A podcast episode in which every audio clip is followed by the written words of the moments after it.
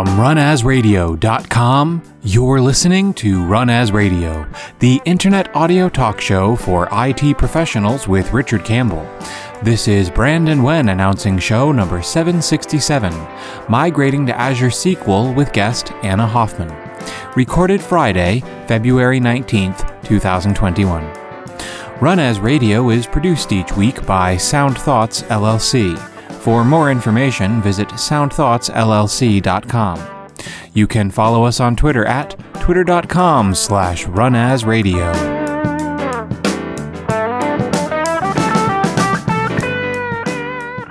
Thank you, Brandon. This is Richard Campbell, and thanks for listening to Run As Radio. Today, my guest is Anna Hoffman, who is a data applied scientist and program manager at the Azure Data Team at Microsoft, focusing on Azure SQL. And Anna is one of the authors of the Practical Azure SQL Database for Modern Developers, available at Apress. And Anna is the host of Data Exposed, available on YouTube. So, wow, an old school podcaster talking to a YouTuber. This should be interesting. I'm happy to be here. Thanks so much, Richard. Oh, I'm just so excited. My pleasure. I have seen a few episodes of Data Exposed. You have some great conversations on that show. Oh, thank you. I'm also a huge fan of Run As Radio, so I was listening to some episodes this morning. Oh, I appreciate that. That's awesome. Well, we've been doing this for a while now. I've sort of got my stuff figured out. But uh, what, 180 episodes of Data Exposed? Like, you're no slouch either. yeah, we do a lot of episodes. It's that's very prolific. It's only been a couple of years, hasn't it? Yeah, we started Data Exposed back up again in June of 2019. Oh, okay. So we cranked out a lot in yeah. not that long.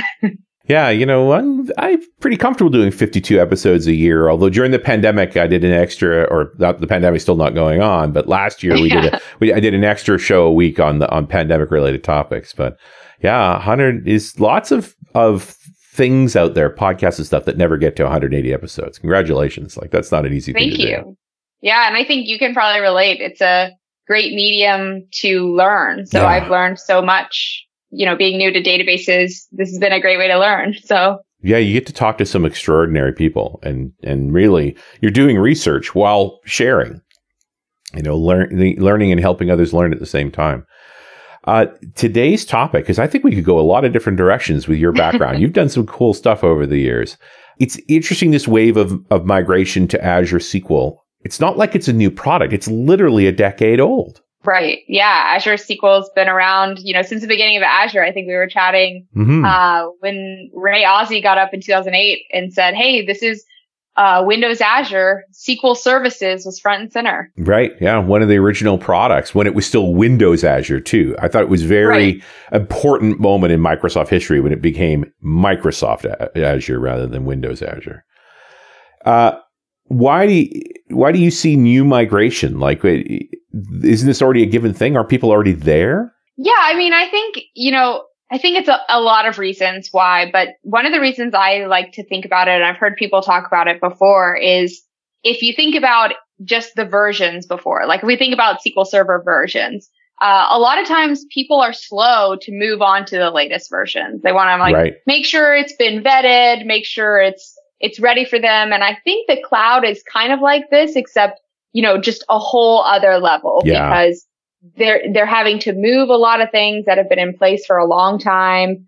Uh, and there are challenges, there are security risks, and you know, just in general, I think people like myself included, we don't really like change unless no. we have to do it. well, especially data people, like you're conservative for a reason, right? You know, like you're responsible when things break more than you're responsible when things work. So, and I would also think in the past year, this press to the cloud because nobody's at the office it's more likely you would take a virtual machine of SQL Server and push it up to the cloud rather than to look at Azure SQL. Do you see that as well? Yeah, I definitely see that uh, for sure. I, I think, you know, a lot of the reasons that people end up in virtual machine is they want to move as quickly as possible mm-hmm. and they, they just want to move from exactly what they were doing on prem to exactly like the same thing the same version the same os yeah where they manage it all uh, so it's kind of like the easiest way and we have some really easy ways like where you can just kind of fail over uh, and now you're running in Azure. And now you're running in Azure. And I, and yeah, you think about all those very specific settings, your culture settings, and the the the the default in Azure in in SQL Server, because Azure SQL and SQL Server are not the same thing. Yeah, no, I would say Azure SQL is is much bigger because SQL Server is in Azure SQL, but Right. Azure SQL also has different options. Interesting. So you you see Azure SQL as the superset, like everything you could possibly do in SQL Server is in Azure SQL. I think we're, you know, I like to think I'm I'm more, you know, cloud bias. So I like to think that way. But because I mean, at the end of the day, when you take, like we talked about virtual machines, when you Mhm. take SQL Server and you run it in a virtual machine, it's literally just SQL Server. Like it's nothing fancy. It's nothing extra. It's just SQL Server Right. running in a virtual machine. And on the virtual machine side, we're doing some things to like try to make it easier for you. And we give you some options to like, for example, help you set up availability groups if that's what you want. Um, but at the end of the day, it's just SQL Server. Right. Yeah, and I, and it definitely, I mean, there's got to be things I can do in SQL Server, and I'm not saying they're good things that it might be pressing against the edges of what Azure SQL could do. Like your ability to write to disk and and manipulate at fairly low levels. Which, I mean, the downside to SQL Server being around for decades is there's a lot of stuff in there that's that's Yeah. that's been held over that you could carry when your VM may, may or may Yeah, not be able to do in a straight cloud implement. Exactly. Yeah. And I think, you know, you can carry it in your Azure VM, like you mentioned, but you know, when we say, when I say Azure SQL, I'm not just talking about, you know, our platform as a service. I'm also talking about SQL Server and Azure VM. I think that's been a change in the recent year that we actually consider SQL Server and Azure VM just as much of the Azure SQL family as everything else. Interesting. Okay. So is there something special about SQL Server and a VM? Like does Azure treat it differently than any other virtual machine? Um, there are some things that we do that I think personally are helpful when you think about moving to Azure VM. For example, it, when you go to deploy a SQL Server in Azure VM, there's all these storage configurations. Right. And yeah, and we're going to help you figure out based on, you know, how you run things normally, you know, what trace flag should we turn on by default? Nice. Where do you want your temp DB? How do you want your disk split? Like all these things we can help you to figure out, okay, this is how many IOPS that I want. What should I do? So really what I think Azure, SQL Server and Azure VM brings to the table is just you have years and years of SQL Server best practices hmm being not chosen for you, but you know, kind of, kind of, uh, displayed in a way that's easier for you to consume and understand. Well, I just appreciate that, you know, running SQL Server in an Azure VM is not considered bad, that you actually have optimal configurations, like right ways to do this. So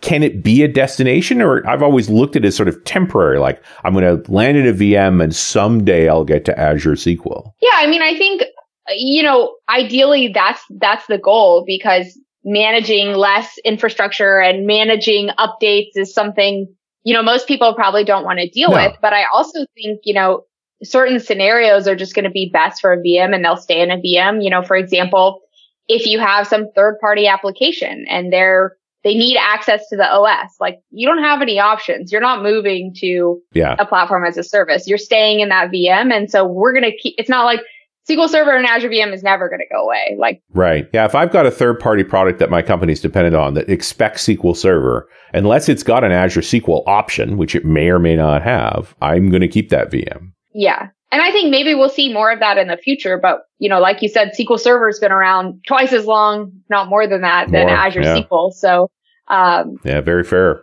yeah. Well, and it's and also when you get into this, like what I like about Azure SQL is I don't own the OS, and heck, I don't own the version number. There's no updates. Like none of that stuff happens. It's just you've got the new features when the new features appear. I get an email weekly telling me Yeah. about the new features I've got in Azure SQL now. And it's nice, but you know, some people are, are hesitant about this, right? Like we want to know, like, w- you know, when you update me, am I broken? Like, where does that responsibility fall? Yeah, and I would hope you never break me, but you know, mm, nothing's ever perfect either. Yeah. And I mean, the, the thing is the responsibility shifts from the consumer or the user to Microsoft, right? Right. So if we roll an update, it's up to us to make sure we don't break any of the seven plus million databases Holy running man. in Azure SQL. Yeah. So, you know, we're doing our best because that's, it's not super scalable. If we break someone, we're probably going to break a ton of people. And, and we're working to kind of give, give, you know, traditional DBAs and data professionals that peace of mind too. For example, something we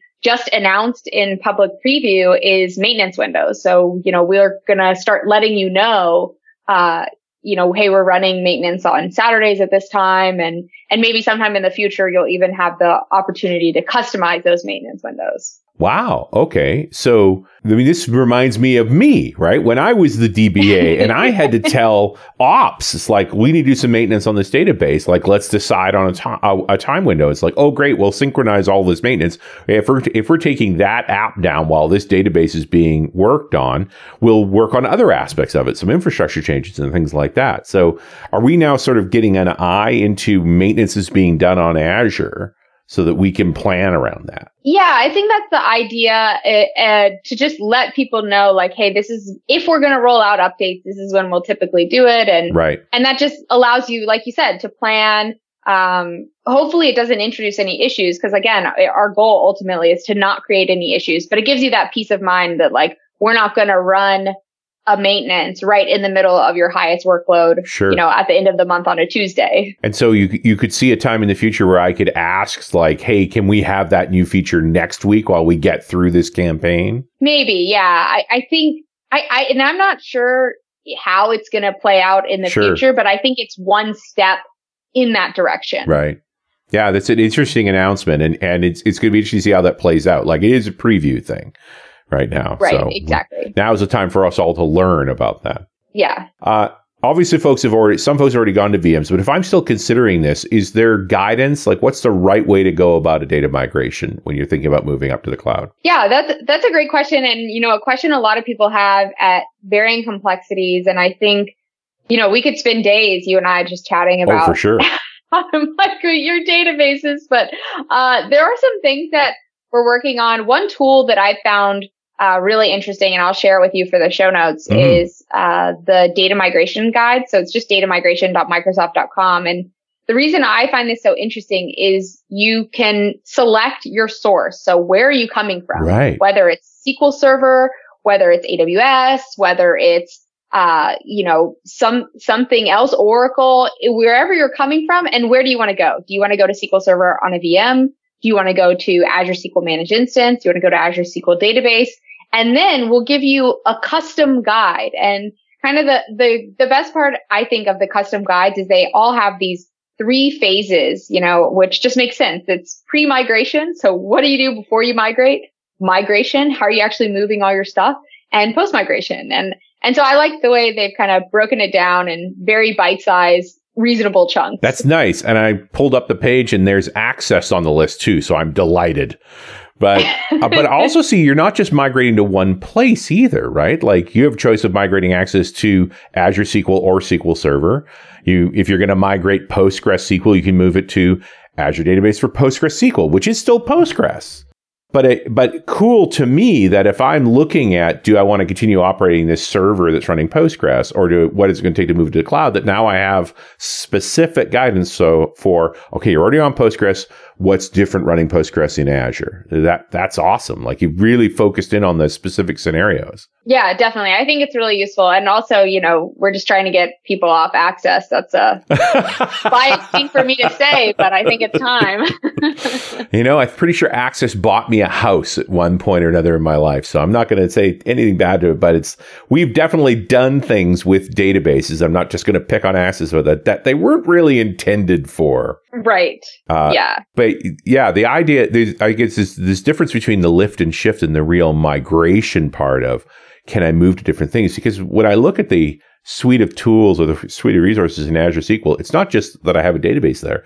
You have a bunch of other offerings like scaling, uh, doing geoscaling with it and, and really taking it up a level to more performance than I could ever get out of my local uh, SQL server. Yeah, I mean, I think like a, a good example, I always tell people when we talk about, you know, what else do you get just besides your normal database? And I think you hit it on the head is like this idea of scale and optimization and being more global very easily. For example, I often ask people if you were going to set up an always on availability group between the US and Europe, how long would that take you and what would you have to do? Yeah, I've do- I've also done the split read write data structures where our, our writes go to one place, but our reads are in totally different instances, geo distributed with rotating DNS. Like it is not a small job. Yeah. Uh, and not inexpensive either. Like that's a lot of money, effort, time, and ongoing maintenance to make work. For sure. But, you know, the, what I always tell people is with Azure SQL database, in seven PowerShell commands, Hmm. I can set that up and get it running. And it actually gives me a read write listener and a read only listener. So even if a failover occurs, I'm good. I just keep connecting to Wow. my read only or my read write seven commands. So Now, I'm betting a couple of them are some fairly substantial pieces of piping commands too. Like I can write some PowerShell that scares folks. they're, they're actually not. Oh, it's really? really not. It's it's really it's really not as scary as you might think it would be. Hmm. You basically just like deploy another Azure SQL server in that region, then you set up the failover group, then you make sure you can connect because networking is a big piece here. Yeah, for sure. And you know, it takes a while to kind of basically because you have to replicate that data across the wire, but yeah, once get it's set up. done, yeah, they're pretty simple, and I can share some resources on how to do it. Oh, I love. Yeah, I'd love to look at some of that stuff too. But you know, my, and I've also had the experience building um, failover groups and things like that over the years. It's like the software has to be somewhat knowledgeable to tolerate the fact that sometimes databases go down and are, are going to come back, and you need to be able to recover from that. Is there much coding changes I have to push back to dev around that? I guess it depends on the app. Yeah, I think it depends on the app, but I think the the biggest change and the biggest piece of advice like I have when it comes to okay, what does this mean for my application? The biggest thing to me is like you have to have good retry logic Yeah. into your application because there's going to be blips. Like something's going to happen and you're going to lose connection, connectivity for a millisecond or a couple seconds if we have to fail you over to a healthy node for whatever reason. That was true with any hot failover cluster too, right? Yeah. Like that's always been true. Yeah, exactly. And the, you know, we're going to keep you up and running like Azure SQL database and Azure SQL managed instance you actually have an SLA. hmm Uh, but if you don't have the right retry logic, then this blip could take you down, right? So Absolutely. And Anna, I'm going to interrupt for one moment for this very important message. This episode of Run As Radio is brought to you by the Humanitarian Toolbox. Humanitarian Toolbox builds open source software for disaster relief organizations. One of the leading projects called Two Weeks Ready helps individuals, families, and communities prepare for disasters using smartphones. HTBox builds and operates this and other applications on behalf of a variety of disaster response organizations, and they need your help. Go to htbox.org for more information or to make a tax deductible donation. HTBox is a 501c3 U.S. registered charity. Your donations help support the creation of this life saving software. Thanks. And we're back. It's Run As Radio. I'm Richard Campbell. That's Anna Hoffman. We're talking a little bit about migrating to Azure for data, I guess. It's almost unfair to just say Azure SQL. There's a so many products in this space. definitely. Can we talk a little bit about backup strategies? Because I think it's one of the things that folks struggle with. It's hard enough to do backups to SQL Server local or in, you know, your provision data center.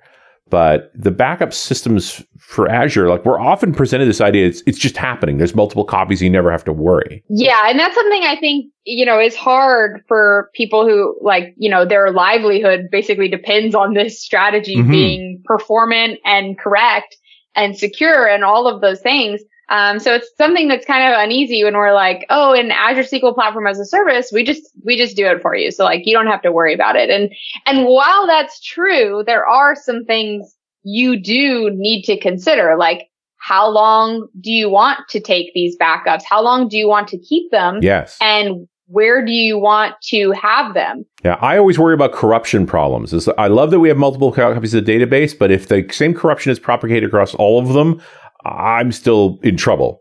And so it's like, is there a place I can go with, you know, where's a backup from last month before this corruption happened? Yeah, definitely. So, I mean, I think like a few things that usually tend to put people at ease or just, you know, what, what is happening underneath the hood. Mhm. So we're doing a full database backup once a week with log backups every five to 10 minutes and diff backups every 12 to 24 hours. Wow. So just right off the bat, you're getting a That's lot. the defaults. that that's kind of the default. Mhm. And then your backups are going to be retained somewhere between 1 and 35 days. So that's one of the decision points for you is, you know, how long do we need these backups? And if 35 days isn't long enough, hmm uh, then we also have this thing called long-term retention. uh, and this was something that came from a lot of customers. They needed to be able to get backups from up to 10 years ago. Yeah. Uh, yeah. And, and this was something previously only available in Azure SQL database. But again, another very recent announcement, um, you know, at Ignite a few weeks ago was that mm-hmm. we were able to announce this capability in public preview for managed instance as well. So now you can get long-term retention. Am I, and am, am, I actually snapshotting the VM for those long-term retentions, or am I taking a backup locally on my VM and pushing that to long-term retention? Well, this this is kind of the beauty is like for the platform as a service offering. So for managed instance or, or DB, we're just taking the backups for you. So nice. you don't have to worry about those pieces. And then once you have those backups, you can kind of do a point in time restore to to any of the times in that time frame. I can say that's one thing I've enjoyed about the cloud is that restoring doesn't require specific hardware. You can just make another instance, do a restore and inspect it. Like that's something I've always loved about the cloud. It's like you, you know, normally planning a restore for a SQL server because you probably only had one set of hardware or all the hardware was at least dedicated to something. You're going to take something offline to do a restore. That's just not an issue in the cloud. Do the restore, try it out, see how it looks, run your tests against it. I think uh, one of the other interesting things that that you know a lot of people don't know is what the Azure SQL engineering team is doing on the back end to make sure that your your backups are are okay. So yeah. we're running backup integrity checks regularly. So basically what that means is we're automatically testing the restore of backups placed in logical servers or elastic pools. We're going to do that on an ongoing basis to make sure everything's okay. So you guys have confidence that your own the backups you've been taking can be restored are valid. At least, you know, yeah. I always encourage folks. It's like, when's the last time you restored something? Like, do you know your backups work? Whatever it may be, and if nothing else, just the procedures to know. Here's where the restore is. Here's how I restore it. These are the privileges I need. You know, da da da da da. It's All these little subtleties. Um, for folks that are still happily living on prem SQL Server, uh, how different is Azure SQL to manage?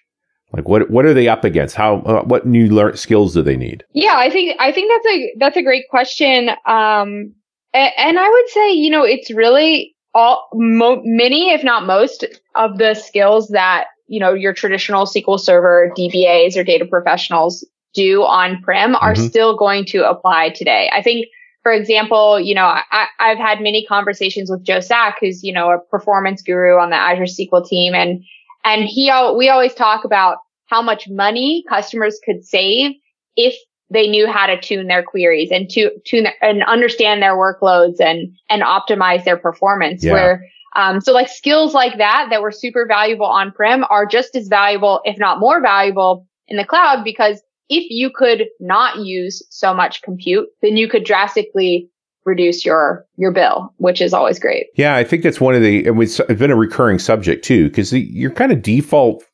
implementations of Azure SQL make it look act like a real normal SQL database in many respects the way you would expect, but that comes at a price too.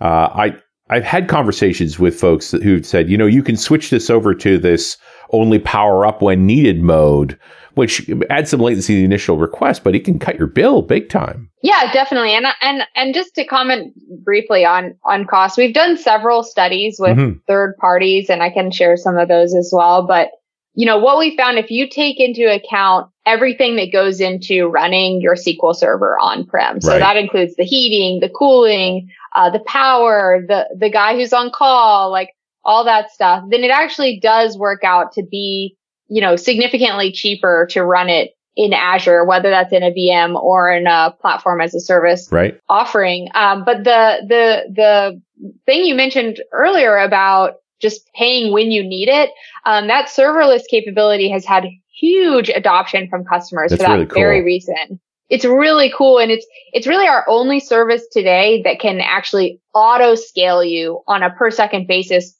for what your workload actually needs at that given moment and then can kind of scale you back down by using this very new, interesting cache reclamation system that doesn't exist in SQL Server today. So, um, yeah, for me, thinking in terms of intermittent loads, like doing a year end or something where there's a whole bunch of things we're going to light up and run for the next couple of weeks.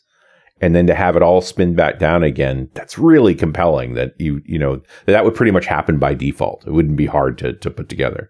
Yeah, definitely. And even like just like your line of business applications that only run eight to 5 mm-hmm. why do you need to pay for them from five to eight the next morning? Yeah. Yeah, yeah, and it, or if it's only used one every few hours. Yeah, you know the fact that it because it's not like it's off and it's going to refuse messages. It's just going to have be a little laggy while it lights up to do what you want and then go again. So I yeah, th- those have been really interesting conversations uh, just to, to, understand that we can have all these options.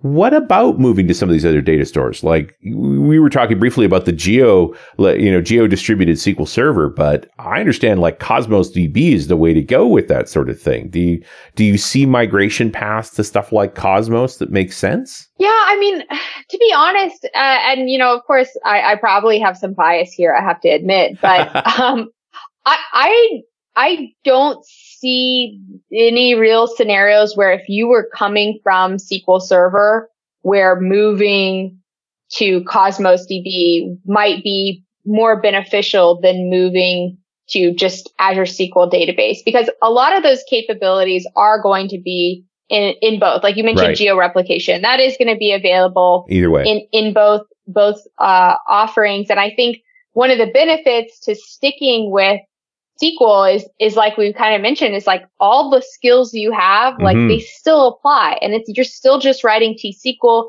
A lot of these concepts are still, you know, very familiar to you. And we have support for some of these multi-model capabilities, whether it's JSON, geospatial, key value, even XML, you know, we're going to have those supports. And I think at, at the end of the day, a lot of these workloads are operational or transactional, um, in many ways maybe more than others. But again, that's my slant. Well, it's also the re-engineering involved. Like Cosmos DB is a different product too. Like you've got all that investment in stored procedures and code and stuff that works. The fact that you can keep scaling it up, take it to a, a much further place than you would ever consider going. You know, is it really worth re-engineering for that? Yeah, definitely. And it's, it's really nice that, that we're going to help you scale, whether it's to something like serverless or if you hit database size limits and you want to go up to 100 terabytes or even higher, it's, it's pretty cool that we, I don't know if we've talked about hyperscale on the sh- on other shows, but not uh, recently. But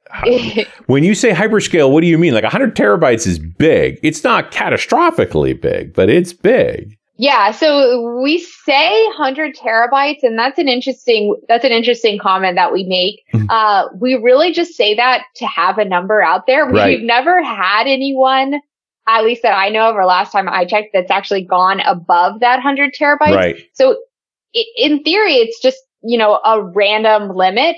Uh, but the way we, what we did is we broke the barriers that kind of confined us to those storage limits before. So we can now, um, essentially scale up to however big you need because, uh, we basically took all of the pieces of SQL Server apart and said, how do we build this in a distributed, limitless scale type of way? And that's how we ended up with hyperscale. So we can go bigger if you need to, but, uh, so far I haven't needed to. It's yeah. Well, you know, we hear numbers like you know petabytes and exabytes out there, but I I think those are all pretty specific implementations too. And it doesn't mean you couldn't have multiple stores as well.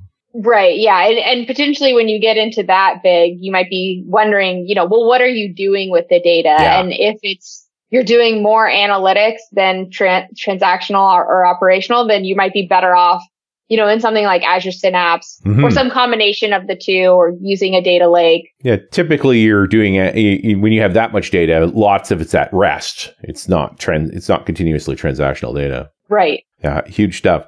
Can we talk a little bit about the book? Uh, Practical Azure SQL databases for modern developers.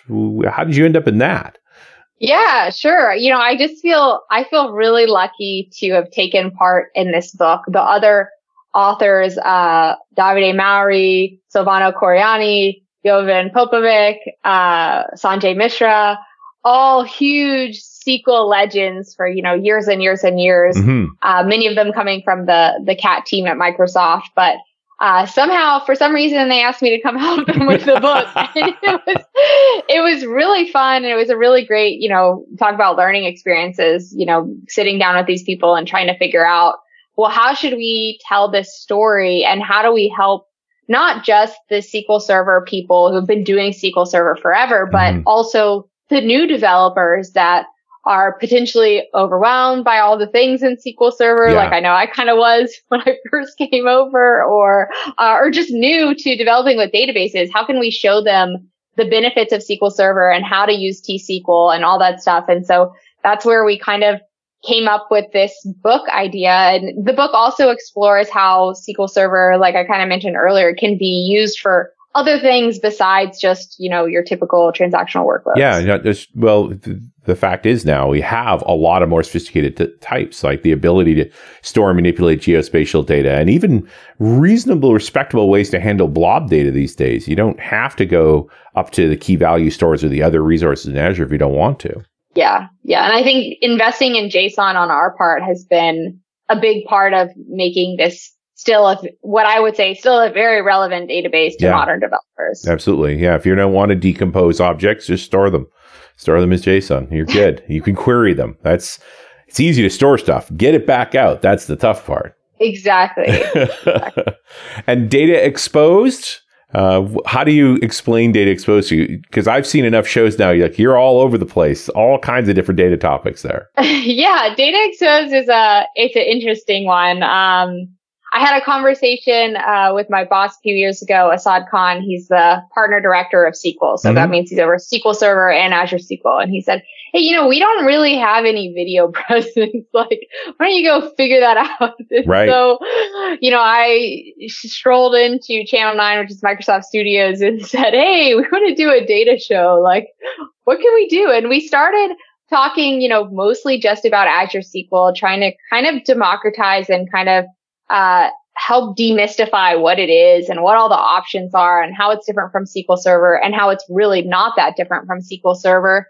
Um, and then, you know, it just kind of caught on. And before you knew it, we were talking about things like Azure Data Factory, Azure Synapse, Azure Arc, SQL Server. So now we kind of run the, the gamut of different Azure data products. And it, it's been a lot of fun because we do you know, short pre-recorded episodes on Thursdays. But then mm-hmm. this year we started streaming live, which is a whole new beast. Totally different. I'm sure creature. you've done lots of live stuff in yeah. your time, but, uh, live is a whole new thing and it's just been really fun. And I feel like it's been a great way, especially given the, the pandemic world that we live in to still have connection with our community and our customers and still kind of like get new stuff up there and and and let people know we're still kind of here here to help. Yeah and get expose them to those new ideas you know? So there is yeah.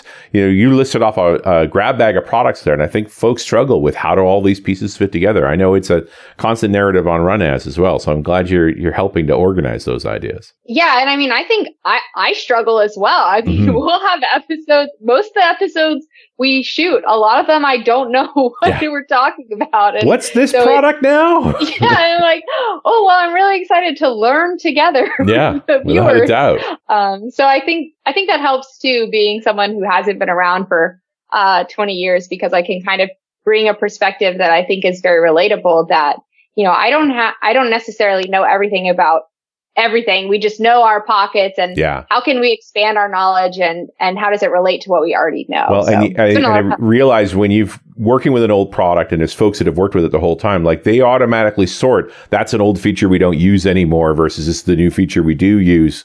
Uh, it's a lot of implicit knowledge that, that you don't have sure. coming in new. Uh, yeah, a, a, lot of assumptions that I can say, wait, wait, wait, can you just back up yeah. like 10 steps and, and tell us from the beginning why we do this? Yeah. Why you picked the, that one of those four options. Oh, we don't use those other options anymore. You know, yeah, yeah it's a, all that kind of implied knowledge is, is challenging. And also, you know, when do we adopt the new features?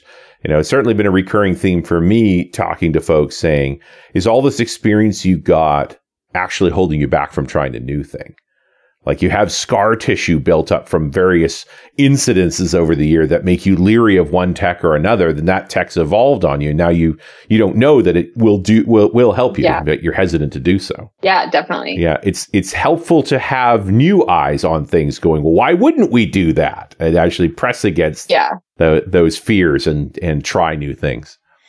Well, Anna, a ton of fun to talk to you, and uh, we do have to get into the data science conversation one of these days, but not for this show. re- the, the the challenge of folks migrating uh, onto Azure is still there, but clearly improving between the announcements at Ignite and some of these great guides like the migration guide. I really feel like it's getting easier and easier to to embrace uh, what uh, what the cloud can do for us. Yeah, definitely. And I think I, am not sure I had mentioned some of the the latest announcements mm-hmm. for um, Azure migrations, but we just announced at Ignite uh, the capability to do your discovery and assessment from right in the portal using the Azure Migrate service. So what this means is you basically use an appliance, uh, and then it sends everything up to Azure Migrate, and it's able to make these really beautiful, uh, comprehensive recommendations as to okay, this one should go to MI and this is why. This one should go to SQL VM and this is why. Mm-hmm. We think you should use this service tier and this hardware. And it's,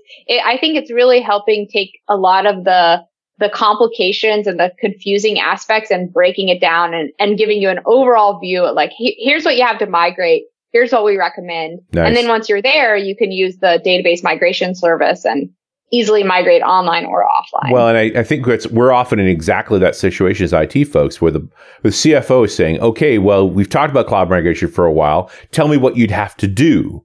And now you have to go off and do that research. The fact that you're organizing that information for me better so that I can now come back to the CFO and look like I've done a ton of work to organize yeah. all those docs, but it's because you helped pull it together for me. Like, thanks for that. You make me look smart. We might actually get this thing done. Yeah. Hey, I mean, we, we want you know, we want to help you help us or help us help you. Yeah. One of those.